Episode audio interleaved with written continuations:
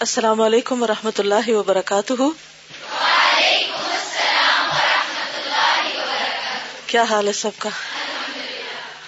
الحمد للہ نحمد ونسلی علی رسول کریم اما بعد، فاعوذ باللہ من الشیطان الرجیم۔ بسم اللہ الرحمن الرحیم۔ رب شرح لی صدری ویسر لی امری۔ وحلل اقدتم من لسانی یفقہ قولی۔ دوائی کا کیا مطلب ہوتا ہے؟ دوائی کیا چیز ہوتی ہے؟ دوا۔ اصل لفظ تو دوا ہے۔ تو دوا اے جو ہے یہ کی کے لیے لکھا اور شافی کا کیا مطلب ہے؟ شفا دینے والی دوا۔ یعنی ایسی دوا جس سے شفا ہو جائے۔ دوا شافی۔ دوا کس کے لیے ہوتی ہے؟ بیمار کے لیے۔ تو بیمار کون ہے؟ ہم۔ تو ہم سب کو علاج کی ضرورت ہے۔ امراض دو طرح کے ہوتے ہیں۔ جسمانی اور روحانی۔ اخلاقی۔ ذہنی۔ جب ہمارا جسم بیمار ہوتا ہے تو ہم تکلیف محسوس کرتے ہیں۔ عام طور پر وہ تکلیف ظاہر ہونے لگتی کیونکہ جسم بھی ظاہر ہے۔ لیکن روح جو کہ ظاہر نہیں ہوتی اس لیے اس کو جو تکلیف ہوتی ہے عموماً، وہ بھی ظاہر نہیں ہوتی۔ ہم خود بھی اس کو ڈائگنوز نہیں کر پاتے کہ تکلیف کیا ہے۔ تو جب تک بیماری کے ڈائگنوس نہ ہو، جب تک بیماری کا پتہ نہ ہو، علاج بھی نہیں ہو سکتا۔ جسمانی بیماریوں کے تو بہت سے طبیب ہیں۔ ہر دوسرے ذہین بچے سے پوچھیں کہ آپ کیا بنیں گے؟ ڈاکٹر۔ لیکن روحانی بیماریوں کے طبیب بہت کم ہوتے ہیں۔ کیونکہ روحانی بیماریوں کے علاج کے لیے بہت محنت اور مشقت کی ضرورت ہوتی ہے۔ گہرائی میں جانے کی ضرورت ہوتی ہے۔ اور کسی کا علاج کرنے سے پہلے اپنے علاج کی ضرورت ہوتی ہے۔ ایسے روحانی طبیب انتہائی ناکام ہوتے ہیں جو خود بیمار ہوں۔ اگر ان کے قول اور فیل میں تضاد ہو، اگر وہ خود صحت یاب نہ ہو صحت مند نہ ہو تو وہ دوسروں کا علاج بھی نہیں کر سکتے۔ جیسا کہ منہاج القاصدین میں ہم نے پڑھا تھا کہ آج کے دور میں ایسے لوگ نایاب ہیں۔ بہت کم ایسے لوگ ملتے ہیں یا نہ ہونے کے برابر ہیں جو ایسی بیماریوں کا علاج کر سکے تو پھر ہمیں ضرورت پیش آتی ہے کہ ہم آج کے نہیں تو گزشتہ زمانے کے طبیبوں سے ہی فائدہ اٹھائیں۔ وہ خود تو زندہ نہیں، خود تو موجود نہیں، لیکن اپنے علم، اپنی چھوڑی ہوئی کتابوں اور اپنی تحریروں کی وجہ سے وہ زندہ ہیں۔ اور ان کی تحریریں ہمارے لیے شفا کا کام کرتی ہیں۔ اور خاص طور پر وہ تحریریں جن کا سورس قرآن اور سنت ہو، وہی الہی ہو۔ انہوں نے قرآن کو پڑھا، سمجھا، سنت کو پڑھا، گہرا مطالعہ کیا، اس کے رموز اور اسرار جانے اور پھر اپنے مطالعے کے نچوڑ کے طور پر ایسی دوائیں تجویز کی جس سے مریضوں کو فائدہ ہو۔ تو انشاءاللہ اس کتاب میں ہم سب کے لیے فائدہ ہے۔ اسی لیے اس کتاب کا انتخاب کیا گیا ہے کہ ہم روحانی طور پر صحت مند ہوں، طاقتور ہوں۔ اور آپ دیکھیے کہ بہت کم لوگ ایسے ہوتے ہیں جنہیں خود اپنے بیمار ہونے کا بھی پتا ہو۔ یعنی اکثریت روحانی طور پر بیمار ہوتی لیکن پتہ ہی نہیں ہوتا۔ اور کوئی بھی نہیں بتاتا، کوئی اور بھی اس کا ذکر نہیں کرتا۔ لیکن یہ یاد رکھیے کہ جسم تو مر کے ختم ہو جاتا ہے، لیکن روح ختم نہیں ہوتی۔ جسم کی بیماریاں بھی مرنے کے ساتھ ختم ہو جاتی اگر کسی کو کینسر ہو اور وہ کینسر کے مرض میں فوت ہو جائے، تو قبر میں تو کینسر نہیں جائے گا ساتھ، وہ بھی ختم ہو گیا۔ تو یہ جسم گھل جائے گا اب۔ لیکن اگر کسی کی روح کو کینسر لاحق ہو، روحانی طور پر وہ کسی خرابی کا شکار ہو اس کا ایمان درست نہ ہو، اخلاق درست نہ ہو، ذہن درست نہ ہو، سوچ درست نہ ہو، زندگی کے بارے میں، آخرت کے بارے میں پرسپشن اس کا درست نہ ہو، اور وہ کسی ایسی خرابی کا شکار ہو تو مر کے وہ خرابی ختم نہیں ہوگی، وہ ساتھ جائے گی۔ اور جو چیز ساتھ جائے گی پھر اس کا ازالہ مرنے کے بعد نہیں کیا جا سکتا۔ اس لیے بے حد ضروری ہے کہ ہم یہیں پر کچھ دوا سوچیں اور دوائیں پڑھیں۔ اور اپنا علاج کریں۔ تو کتاب کا ٹائٹل ہے دوائے شافی اور امام ابن قیم الجوزیہ اس کے مؤلف ہیں۔ ادارہ تحقیقات اسلامی، بین الاقوامی اسلامی یونیورسٹی اسلام آباد نے اس کتاب کو پرنٹ کیا ہے اور خاص طور پر الہدا کی ڈیمانڈ پر پانچ ہزار کتابیں جو ہیں پرنٹ کی گئی ہیں الحمد للہ جس کی وجہ سے آپ کو بازار سے بہت کم قیمت پر نسخہ فراہم کیا گیا۔ یہ کتاب اصل میں عربی میں تھی۔ تو اس لیے دوسرا پیج آپ کھولیے ٹائٹل کے بعد آگے دیکھیے۔ اردو ترجمہ، الجواب الکافی لمن سأل عن الدواء الشافی۔ پڑھیے۔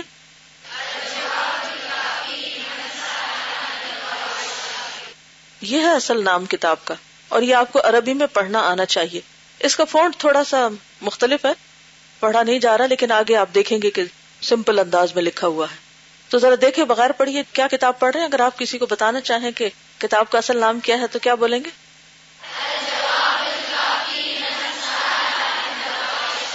گڈ ماشاء اللہ مصنف ہے اس کے امام ابن قیم الجوزیہ۔ مترجم ہے۔ بہت سے لوگ اس کو مترجم پڑھتے ہیں۔ مترجم کا معنی پتہ ہے کیا؟ جس کو رجم کیا جائے۔ مترجم تو رجم کرنے والا اور مترجم جس کو پتھر مارے جائیں تو یہ لفظ ہے مترجم، ترجمہ کرنے والا۔ ٹرانسلیٹر، ٹھیک ہے؟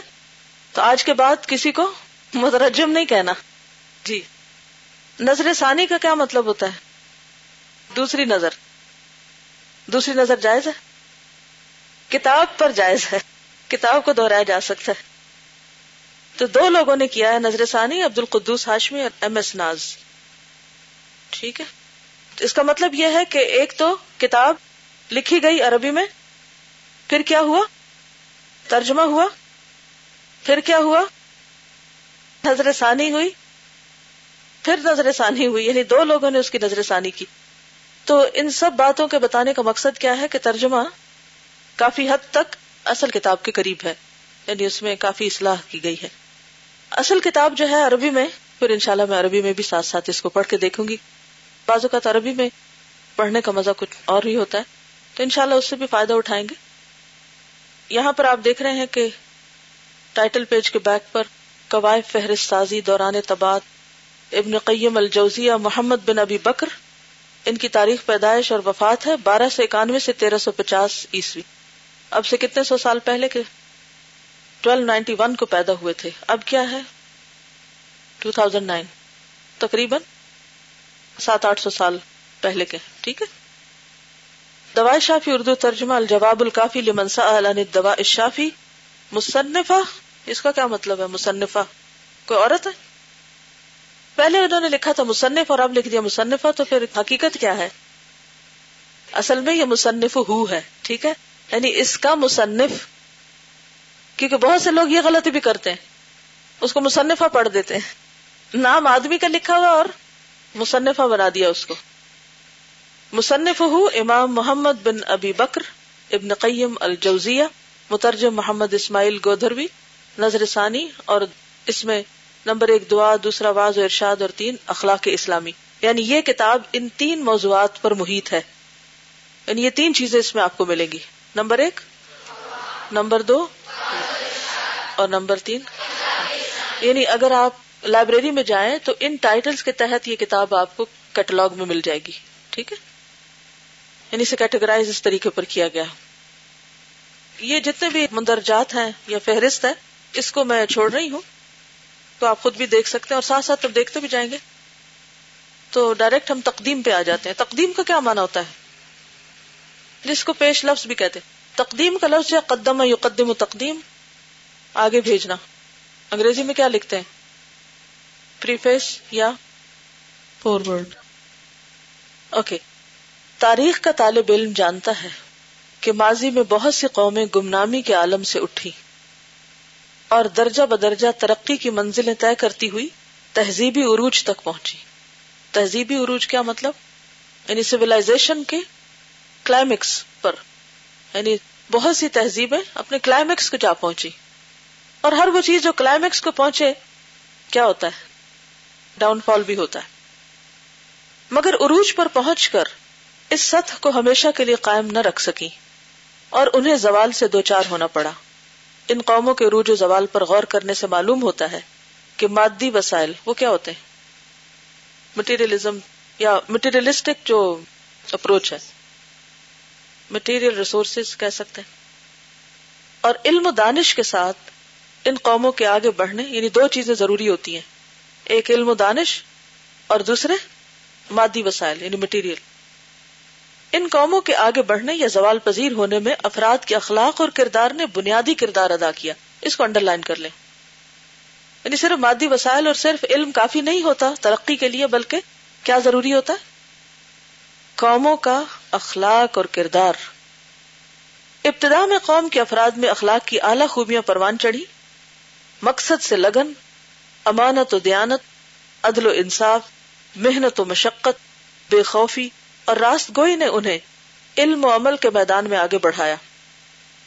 اور ان خوبیوں کی بدولت جب زمین ان کے لیے سونا اگلنے لگی اور آسمان ہن برسانے لگا، تو مقصد زندگی سے لگن میں کمی آ گئی۔ ہن کیا ہوتا ہے؟ حیدرآباد دکن کا نام سنا ہے؟ کس چیز کے لیے مشہور ہے وہ؟ کیا تھا وہاں؟ کون سی جگہ ہے دنیا میں وہ؟ انڈیا میں تو وہاں مسلم اکثریت تھی۔ اور وہاں مسلمانوں کی اپنی حکومت بھی تھی۔ ٹھیک ہے؟ نواب حیدرآباد دکن مشہور تھا۔ تو ان کا اپنا ایک سکہ بھی تھا۔ گولڈ کا سکہ۔ تو اس سکے کا نام ہن تھا۔ اس کو پگوڈا بھی کہتے pagoda, P a G O D A. ٹھیک ہے؟ سکے کا نام، جیسے گولڈ کوائن ہے۔ ٹھیک؟ تو زمین سونا اگلنے لگی اور آسمان ہن برسانے لگا یعنی اوپر سے بھی سکے اترنے لگے، نہیں۔ ہر طرف سے مال و دولت کی فراوانی ہو گئی۔ تو مقصد زندگی سے لگن میں کمی آ گئی۔ جب دنیا کی عیش و عشرت بڑھتی ہے تو عموماً لوگ آخرت بھول جاتے ہیں۔ زندگی کا مقصد بھول جاتے ہیں کہ دنیا میں آئے کیوں تھے۔ عدل و انصاف کی جگہ مفاد پرستی نے لے لی۔ محنت و مشقت، کاہلی اور آرام طلبی سے بدل گئی۔ ایش و نشاد کے ولولے پروان چڑھنے لگے۔ جیسے اندلس میں ہوا۔ اور بے خوفی اور راس گوئی کی جگہ مسلحت کوشی نے لے لی۔ بے خوفی اور راس گوئی کیا ہوتا؟ سچ بولنا۔ سچ بولنے کے بجائے کمپرومائز کرنے لگے، مسلحتوں کا شکار ہوئے لوگ۔ اخلاق کی اس تبدیلی نے اپنا رنگ دکھانا شروع کیا۔ اور چند نسلوں کے بعد واضح ہوا کہ مقابلے کی اس دنیا میں کوئی دوسری باصلاحیت اور با اخلاق قوم آگے بڑھ گئی۔ یعنی وہ قوم پیچھے چلی گئی جس کے اندر یہ چیزیں پیدا ہوئی اور دوسری قوم آگے بڑھ گئی۔ امت مسلمہ نے درجہ و درجہ تیسری صدی ہجری کے وسط تک عروج و ترقی کی منزلیں سر کی سر کی نہیں یعنی سر کی سر کی کا کیا مطلب ہے؟ طے کی پار کی اور پھر وہ وقت آیا کہ علم و دانش کے عظیم ورثے کے مالک عباسی حکمران نہ اپنی رعایا کا دفاع کر سکے اور نہ اپنی تہذیبی میراثی کو بچانے میں کامیاب ہوئے۔ وسطی ایشیا سینٹرل ایشیا سے اٹھنے والے تاتاریوں نے عروس البلاد شہروں کی دلہن، بغداد کی اینٹ سے اینٹ بجا دی اور سادی شیرازی کے بقول آسما را حق بود گرخوں بگریت بر زمین، بر زوال ملک مستعصم امیر المومنین۔ فارسی کا شعر ہے، اس کا مطلب یہ ہے، آسمان آسمان را کو حق حق ہے، حق بود حق ہے۔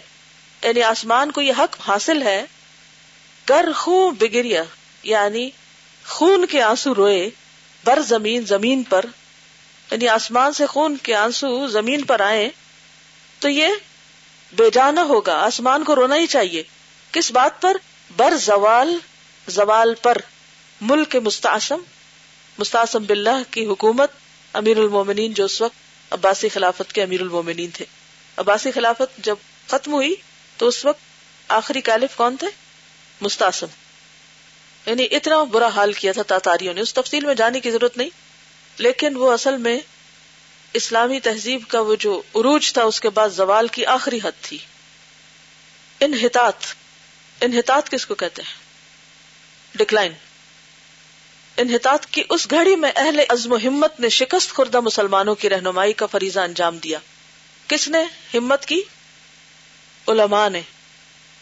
اس لیے آج بھی جب بہت فتنے فساد کی باتیں ہوتی ہیں نا، اور ہم ہمیشہ آپ کو انکریج کرتے ہیں کہ جو پڑھ رہے ہیں، پڑھتے رہیے، محنت کرتے رہیے۔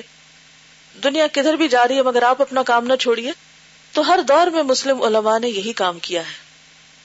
چاہے وہ جنگ آزادی ہو، چاہے وہ پاکستان بننا ہو، چاہے اس کے بعد کے حالات ہو چاہے پینسٹھ کی وار ہو یا اکہتر کی یا کچھ بھی۔ دنیا میں عروج و زوال ہوتے رہتے ہیں۔ مگر علماء کا کام کیا ہے کہ وہ اپنی جگہ پر جم کر لوگوں کی اصلاح اور تعلیم و تربیت کا کام کرتے رہے یعنی خلافتیں تو آتی جاتی ہیں، حکومتیں تو بدلتی رہتی ہیں۔ جب سے پاکستان بنا ہے، کتنی حکومتیں بدلی ہیں؟ انگنت۔ میں انگنت اس لیے کریں کہ آپ گن نہیں سکتے۔ اور پاک اسٹڈیز تو سبھی پڑھتے ہیں۔ تو انگنت حکومتیں بدلی لیکن جو اچھے انسٹیٹیوشن قائم ہوئے، ان کو اتنا فرق نہیں پڑا۔ کوئی حکومت آ رہی ہے جا رہی ہے، ان کے اندر اچھے اگر قابل لوگ ہیں، کام کرنے والے لوگ ہیں، تو ادارے ترقی کرتے رہے۔ اور خاص طور پر ایسے اداروں کو تو اور بھی محنت کرنے کی ضرورت ہے جن کے ذمے لوگوں کی اصلاح، تعلیم اور تربیت اور اخلاق اور مرال کو بلند کرنے کا کام ہو۔ جیسے آپ لوگ ہیں۔ اسی لیے الحمد للہ میرا خیال ہے سارے اسلام آباد میں سب سے کم چھٹیاں آپ لوگوں نے کی۔ الحمد للہ تو بات یہ ہے کہ قیامت ٹوینٹی ٹویلو میں آئے یا پھر جب اللہ چاہے لائے ہر انسان کی قیامت کب آتی ہے؟ اس لیے اس بات کی بحث میں پڑھنے کی بجائے کہ یہ ٹھیک ہے یا غلط ہے، ایسا ہوگا، ویسا، ہمیں اس سے غرض نہیں۔ ہمیں تو ہر لمحہ موت کی تیاری رکھنی ہر لمحہ اپنے امال کی اصلاح کرتے رہنا ہے۔ کیونکہ ہم نے اللہ کو جواب دینا ہے۔ ساری دنیا اپنی ترقی کے کلائمیکس پہ پہنچ جائے۔ اور میرا اخلاق درست نہ ہو، تو مجھے پوری دنیا کا کامیاب ہونا ناکامی سے بچا سکے گا؟ نہیں۔ اور اگر پوری دنیا میں کوئی فتنا فساد ہو جائے اور میرا ایمان سلامت ہے، تو انشاءاللہ اللہ آگے خیر ہوگی اللہ کے رحم، فضل و کرم سے۔ تو سب سے زیادہ جس چیز کی فکر کرنے کی ضرورت ہے، وہ کیا ہے؟ اپنے اور دوسروں کے ایمان کی سلامتی، اعمال اور اخلاق اور کردار کی درستگی۔ اور یہ فریضہ کسی حال میں بھی ختم نہیں ہو سکتا، اور نہ اس سے روگردانی کی جا سکتی ہے۔ کیونکہ ہر دور میں جب بھی مسلمانوں کے اندر زوال ہو تو دور زوال میں اہل عزم و ہمت نے شکست خوردہ مسلمانوں کی رہنمائی کا فریضہ انجام دیا۔ اور صورت حال بدلنے کے لیے اسی آب بقا کی جانب توجہ دلائی۔ آب بقا بقا کا کیا مطلب؟ باقی رہنے والا پانی۔ یعنی علم ہدایت۔ جس نے صحرائے عرب کے باسیوں، باسی نے رہنے والوں کو علم و دانش کا امین بنا دیا تھا اور انہیں جہاں بانی اور جہاں آرائی کی خوبیوں سے متصف کر دیا تھا۔ ان اہل عزم و ہمت میں سے ایک علامہ ابن قیم الجوزیہ تھے۔ انہوں نے اپنی تحریروں سے مایوس اور نا امید افراد معاشرہ کو بامقصد زندگی گزارنے کا پیغام دیا۔ پوچھنے والے پوچھتے تھے، اس دور میں جب مسلمان شکست خوردہ تھے، تو لوگ کس طرح کے سوال کرتے تھے؟ ایک شخص مصیبت میں گرفتار ہے، اس کی مایوسی اور نا امیدی نہایت بڑھ چکی ہے اور وہ سمجھ رہا ہے کہ اگر یہ مصیبت اور ابتلا یوں ہی رہی تو اس کی دنیا اور آخرت دونوں تباہ ہو جائیں گے۔ اس مصیبت اور ابتلا ابتلا کہتے آزمائش کو، کہ دفعیے کے لیے دفعیے یعنی دور کرنے کے لیے دفع کرنے کے لیے ہم یعنی تمام قسم کی کوششیں اور طریقے آزمائے جا چکے ہیں۔ لیکن یہ کسی طرح دور ہوتی نظر نہیں آتی، بلکہ اس میں اضافہ ہی ہوتا جاتا ہے۔ یعنی مایوسی بڑھتی جاتی ہے۔ اس قسم کی مصیبت اور ابتلا کے دفعیے کے لیے کیا تدبیر اختیار کی جائے؟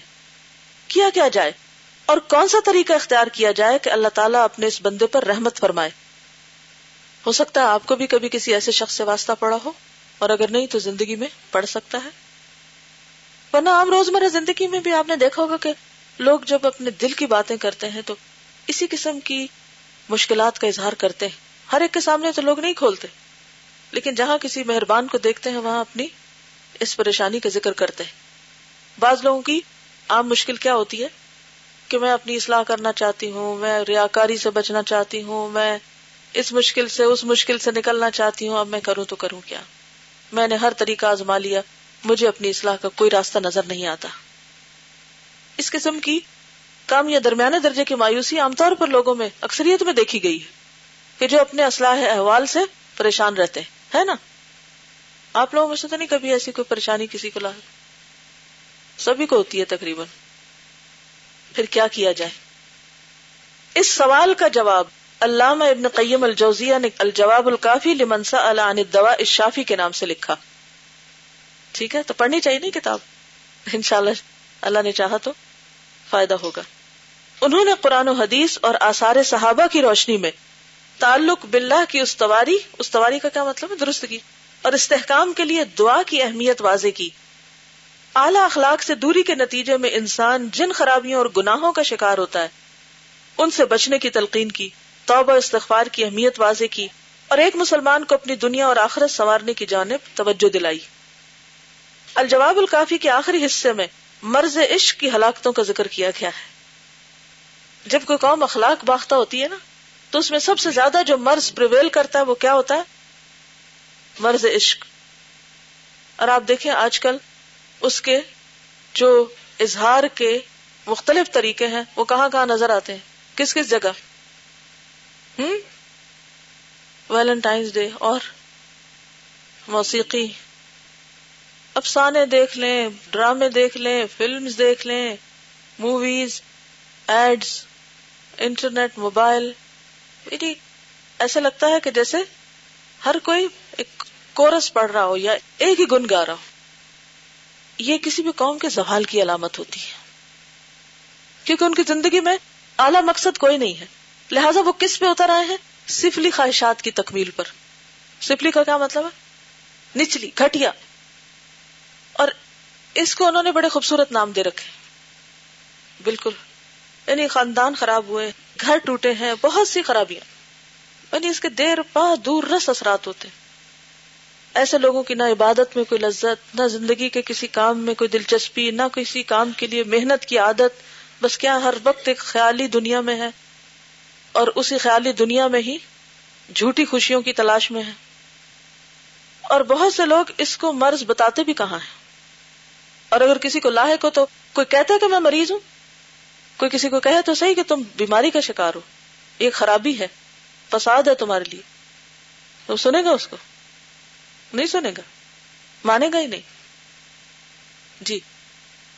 بچوں کے کارٹون دیکھ لیں، کوئی کہیں بھی، کسی بھی چیز کو جھانک کر دیکھ لیں۔ ایسا لگتا ہے کہ ہر طرف ایک عذاب اترا ہوا کہ زندگی میں شاید اس سے بڑی کوئی بات ہی نہ ہو۔ اور اس میں بڑے، چھوٹے، مرد، عورتیں، جوان، بوڑھے، ہر طرح کے لوگ اس مصیبت میں مبتلا ہو جاتے ہیں۔ اس لیے بے حد ضروری ہے کہ اس مرض کا علاج سوچا جائے۔ اللہ تعالیٰ نے انسان کے اندر جو محبت کی ایک صلاحیت رکھی ہے، بہت خوبصورت جذبہ ہے۔ اس کا ایک مقصد ہے، اس کا ایک مقام ہے، ایک جگہ ہے۔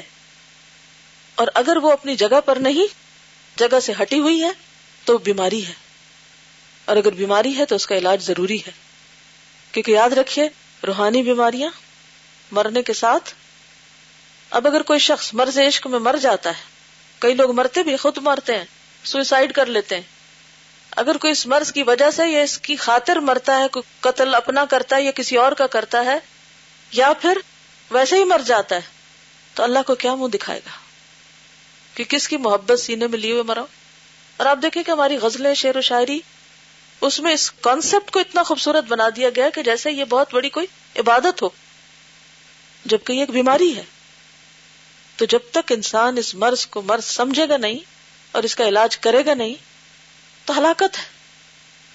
تو انہوں نے خاص طور پر اس مرض کی ہلاکتوں کا ذکر کیا ہے کہ اس سے کیا کیا نقصانات ہیں۔ اس سے بچنے اور حب الہی یعنی اللہ کی محبت کی جانب متوجہ ہونے کی دعوت دی گئی۔ یعنی اپنا وہ جذبہ کس کے لیے وقف کرو؟ اللہ کے لیے جس نے سب کچھ دیا علامہ ابن قیم الجوزیہ کے نزدیک خلت حب الہی کا اعلیٰ ترین درجہ خلت کا کیا مانا ہے؟ یعنی محبت سے بھی اوپر کا درجہ ہے خلت۔ یعنی جس میں دل اللہ کی محبت میں اس طرح محو ہو کہ دوسری محبتیں سب سائڈ ہو جائیں۔ یعنی سب سے بڑھ کر والذین آمنوا اشد حب اللہ اللہ کی محبت میں شدید ترین ہو انسان۔ اور انسان کے جملہ اعمال کی بنیاد اللہ اور انبیاء اور رسول کی محبت یعنی رسولوں کی محبت ہے۔ مختصراً کہا جاتا ہے کہ دینی اور اخلاقی برائیوں اور ان کے زیر اثر بننے والی انسانی شخصیت اور معاشرے کے ذکر کے ساتھ اخلاقی خرابیوں کے تدارک پر الجواب الکافی میں اچھے انداز میں لکھا گیا ہے۔ الجواب الکافی اپنے موضوع پر ایک صاحب نظر عالم کی کاوش ہے۔ یعنی ایسے عالم یعنی ابن القیم کی ایسی کوشش ہے کہ جو انہیں کا مقام تھا کہ وہ اس موضوع پر لکھے، ہر کوئی نہیں لکھ سکتا۔ اس لیے جب بیسویں صدی کے آغاز میں یہ کتاب پہلی بار اشاعت پذیر ہوئی، تو اسے اردو میں منتقل کرنے کا دائیا یعنی ارادہ یا خواہش ایک سے زائد افراد کے دلوں میں پیدا ہوا۔ اس سے پہلے یہ مینو اسکرپٹ کی شکل میں تھی، ہینڈ ریٹن بک تھی۔ سب سے پہلے بیسویں صدی کے شروع میں شائع ہوئی ہے۔ پنجاب کے مولانا اصغر علی روحی، انیس سو چون میں ان کی وفات ہوئی، نے اس کے مطالب الجفا والوفا کے نام سے اردو دان قارئین تک پہنچا دیے۔ لاہور انیس سو تیرہ میں چھپے۔ الجفا والوفا میں اس میں ساری کتاب نہیں، بلکہ اس میں جو کچھ یعنی خاص خاص باتیں تھی تاہم، پنجاب سے دور گجرات کاٹیا واڑ کے قصبے گودرا کے رہنے والے مولانا ابو اللہ محمد اسماعیل نے بھی الجواب الکافی کو اردو میں منتقل کیا۔ یہ دوسرا ترجمہ دوائے شافی شائع کرنے کی سعادت ادارہ تحقیقات اسلامی اسلام آباد کے حصے میں آئی۔ اس کی پہلی اشاعت انیس سو بہتر، نائنٹین سیونٹی ٹو میں اور دوسری اپریل نائنٹین ایٹی ایٹ، انیس سو اٹھاسی میں پیش کی گئی تھی۔ اس وقت دوائے شافی کی تیسری اشاعت پیش کی جا رہی ہے۔ مناسب معلوم ہوتا ہے کہ اس موقع پر مترجم مولانا محمد اسماعیل گودروی کے بارے میں وہ معلومات درج کر دی جائیں جو ان کی تحریروں سے ہمیں حاصل ہوئی ہیں کہ مترجم کون ہے جیسا کہ اوپر لکھا گیا ہے کہ مولانا گجرات کے قصبے گودرا کے رہنے والے تھے۔ انہوں نے اپنی تعلیم اور سند و اجازت کے بارے میں بتایا ہے۔ فقیر کی فقیر نے اپنے آپ کو فقیر کہہ رہے ہیں۔ اکثر و بیشتر تعلیم مدرسہ عالیہ رامپور میں ہوئی۔ یو پی میں ہے نا رامپور۔ معقولات یعنی منطق وغیرہ۔ عقل سے۔ فقہ، اصول فقہ، تفسیر اور دیگر علوم و فنون کی سند حضرت علامہ مولانا ابو الفضال فضل حق رامپوری پرنسپل مدرسہ سے مجھے ملی، جو مشہور خیر آبادی خاندان کے ایک جلیل القدر اور جامع کمالات فاضل تھے۔ اور سہائے ستہ سہائے ستہ، شرح نخبہ نخبت الفکر جو علوم الحدیث کی کتاب۔ وغیرہ کی سند و اجازت حضرت علامہ ابو المنصور محمد منور علی صاحب حدث رامپوری سے ملی، جو مدرسہ عالیہ میں درجہ حدیث کی مسنت پر تھے۔ اور جن کا سلسلہ اسناد و اجازت حضرت شاہ ولی اللہ محدث دلوی تک منتہا ہوتا ہے۔ منتہا ہوتا ہے، پہنچتا ہے، انتہا ہوتا ہے۔ حضرت ممدو کے سلسلے سے فقیر کو دعائیں حزب البحر کی سند و اجازت حاصل ہے۔ حزب البحر ایک دعاؤں کی کتاب ہے، تو اس کی سند ان کے پاس تھی۔ جس کی اسناد اور اجازت حضرت شاہ ولی اللہ تک منتہا ہوتی یعنی وہ شاہ ولی اللہ ان کا شاید مجموعہ ہے۔ مولانا گودر بھی ماضی قریب کے ان اہل علم و دانش میں شامل تھے جو خیر آبادی خانوادے کے مکتب معقولات اور ولی اللہ سلسلے کے مکتب حدیث و تصوف کے جامع تھے۔ نہیں سمجھ آئی؟ خیر آبادی خانوادے خانوادہ کیا ہوتا ہے؟ خاندان کے مکتب معقولات، مکتب یعنی انسٹیٹیوٹ، معقولات جس میں یعنی لاجک وغیرہ سے متعلق علوم۔ اور ولی اللہ شاہ ولی اللہ، محدث دل بھی جو ہے ان کا جو مکتب یعنی ان کا جو اسکول آف تھاٹ ہے، حدیث و تصوف کا، اس سے متعلق ہے یعنی اس سے بلونگ کرتے ہیں، ٹھیک ہے؟ وہ بڑے فاضل بزرگ تھے، مگر اب نئے زمانہ نے ان کی چندہ قدر نہ کی۔ کسی کو پتہ ہی نہیں کہ کون تھے۔ تقسیم ہند کے بعد معاشی مسائل کا شکار رہے یعنی غریب تھے۔ فروری انیس سو پچپن کے خط میں انہوں نے لکھا تھا، تقریباً چار سال سے نیم فا کا وقت گزر رہا ہے یعنی کھانے کو نہیں ملتا۔ ابتلا یعنی آزمائشیں اور صدمات نے مختلف امراض کا شکار بنا رکھا ہے۔ بیمار ہیں، جسمانی طور پر بھی۔ صدمے پیدر پہ بلا نبل کم من الخوف والجوع۔ ونقص من الاموال والانفس والثمرات۔ یعنی مشکلات کا شکار رہے۔ ایک طرف عیال داری یعنی بال بچے، دوسری طرف معاشی مشکلات۔ کمائی کا ذریعہ کوئی نہیں۔ اور سہارا صرف خدا کی ذات کا۔ اور بس۔ معاشی دشواریوں کی وجہ سے احکر احکر کا مطلب کیا؟ یعنی ہمبل انداز خود کو ظاہر کرنے اپنا کتب خانہ فروخت کرنا چاہتا ہے۔ یعنی کتابیں بیچنا چاہتے ہیں۔ تو اور کوئی ذریعہ آمدنی نہیں۔ کاش کوئی معاشی سہولت میسر آ جاتی اور کم از کم میری زندگی تک تو یہ کتب خانہ میرے ذوق مطالعہ کا سامان بنا رہتا۔ اس تنگ دستی کے باوجود انہوں نے قلم و کرتاس سے تعلق برقرار رکھا۔ کوئی ہے ہم میں سے ایسا کہ جس کے اوپر اتنی مشکلات ہو اور پھر بھی وہ لکھنے پڑھنے کا کام کرے؟ کیا سبق ملتا ہے اس سے؟ ہاں؟ کہ ہر حال میں کام کرو۔ ہم کس بات کا انتظار کرتے رہتے ہیں؟ حالات اچھے ہو جائیں پھر۔ آج بیمار تھی، آج مہمان آ گئے، آج فلاں نے مجھے ہرٹ کر دیا تو ڈسٹرب ہو گئی مینٹلی اور آج موڈ ہی نہیں تھا، اور آج سردی بہت تھی۔ اور آج تو بھوک لگی، اور آج چائے نہیں ملی تو سر درد ہو گئی۔ تو آج کس قدر بہانے ہوتے ہیں ہمارے پاس؟ جس کی وجہ سے ہم جو کرنا چاہتے ہیں، وہ نہیں کرتے۔ ہے نا مشکل؟ لیکن انہوں نے ان مشکلات میں بھی یعنی بھوک بھی ہے، گھر والوں کی بھی فکر ہے، صدمے بھی ہیں، بیماری بھی ہے اور کام کرتے جا رہے ہیں۔ کتاب کا ترجمہ کر دیا۔ اور اگر یہ نہ کرتے تو؟ آپ کو عربی میں پڑھنی پڑتی۔ پھر آپ دیکھتے تھے کتنے لوگ اس میں سے پڑھنے کے قابل ہوتے۔ اصل میں جس نے کام کرنا ہوتا نا، وہ ہر حال میں کر لے۔ جس نے نہیں کرنا، اس کے لیے سو بہان ہے تو ہمیں اپنا آپ دیکھ لینا چاہیے کہ ہم کس میں شامل ہوتے۔ ہیں بہانہ خوروں میں یا پھر کام کرنے والوں میں۔ اور رسائل اور جرائد میں ان کی تحریریں مسلسل شائع ہوتی رہی پانچ ستمبر انیس سو تریسٹھ کو اپنے وطن میں فوت ہوئے۔ یعنی نائنٹین سکسٹی تھری میں فوت ہو گئے۔ یعنی انڈیا میں۔ مولانا گودربی کی علمی یادگاروں میں امام ابن تیمیہ، امام ابن قیم الجوزیہ اور شاہ ولی اللہ کی چند کتابوں کے تراجم ہیں۔ ان میں امام ابن تیمیہ کی سیاست الشرعیہ، کتاب کا نام ہے، اس کا ترجمہ کیا انہوں نے؟ ابن قیم الجوزیہ کے الجواب الکافی اور شاہ ولی اللہ کی حجت اللہ البالغہ۔ نام تو سنا اس کتاب کا اکثریت ہے اس کا بھی ترجمہ انہوں نے کیا کہ ترجمے بالخصوص اہم ہے ولی اللہ علوم و معرف کے بعد جاننے والوں نے ان کے آخر و ذکر ترجمے کو حجت اللہ ہل کے دوسرے اردو ترجموں پر فوقیت دی۔ یعنی کتاب کئی لوگوں نے کی مگر سب سے اچھا ترجمہ انہی کا ہے۔ وفات سے کچھ پہلے انہوں نے المسوا کا ترجمہ بھی مکمل کر لیا تھا۔ یہ بھی شاہ ولی اللہ کی کتاب ہے۔ نیز انہوں نے شاہ ولی اللہ کی سیرت پر ایک رسالہ لکھا تھا، جو مولانا محمد سورتی نے قرول باغ دہلی سے شائع کیا۔ یعنی شاہ ولی اللہ کی لائف ہسٹری بھی لکھی انہوں نے، بایوگرافی لکھی۔ ان کے علاوہ اسلامی معاشرہ، اصلاح الما اور سیرت خلفاء راشدین کے ناموں سے بھی ان کی کتابیں چھپی ہیں۔ الجواب الکافی کے ترجمے دوائے شافی پر مولانا عبد القدس ہاشمی 1989 انیس سو انانوے نے نظر ثانی کی تھی۔ یہ بھی فوت ہو چکے ہیں۔ یہ جو میم ہے نا چھوٹا سا، اس کا کیا مانا ہوتا ہے؟ متوفا متوفی نہیں پڑھتے اس کو بھی۔ کیا فرق ہے؟ متوفی کا کیا مانا ہوتا ہے؟ فوت کرنے والا۔ اور وہ کون ہے؟ اور متوفا جو فوت ہو، جس کو فوت کیا جائے۔ تو بہت سے لوگ متوفا کو متوفی پڑھتے رہتے ہیں۔ تو اس کی بھی اصلاح کر لیجیے مگر انہوں نے فصلوں کے عنوانات جو جملوں کی صورت میں تھے، اللہ حال ہی قائم رہنے دیے۔ اور مترجم نے املا اور رموز اوقاف یعنی پنکچویشن استعمال کرنے کا جو طریقہ اختیار کیا تھا، اس میں کوئی زیادہ رد و بدل نہ کیا۔ دوائی شافی کی دوسری شاعت میں ادارے کے رکن ڈاکٹر ایم ایس ناز نے عنوانات مختصر کیے۔ عنوانات کیا ہوتے ہیں؟ ٹائٹلز۔ ان کو ذرا بریف کیا۔ طویل عبارتوں کو پیراگرافوں میں مدون کیا یعنی چھوٹے حصوں میں بانٹا۔ اور رموز اوقاف کو بہتر انداز میں برتا۔ ان کے ساتھ قرآن آیات اور احادیث کی تخریج کاری خورشید احمد نے اس طرح کی۔ کہ قرآن آیات کے لیے صورت اور آیت کا شمار درج کر دیا۔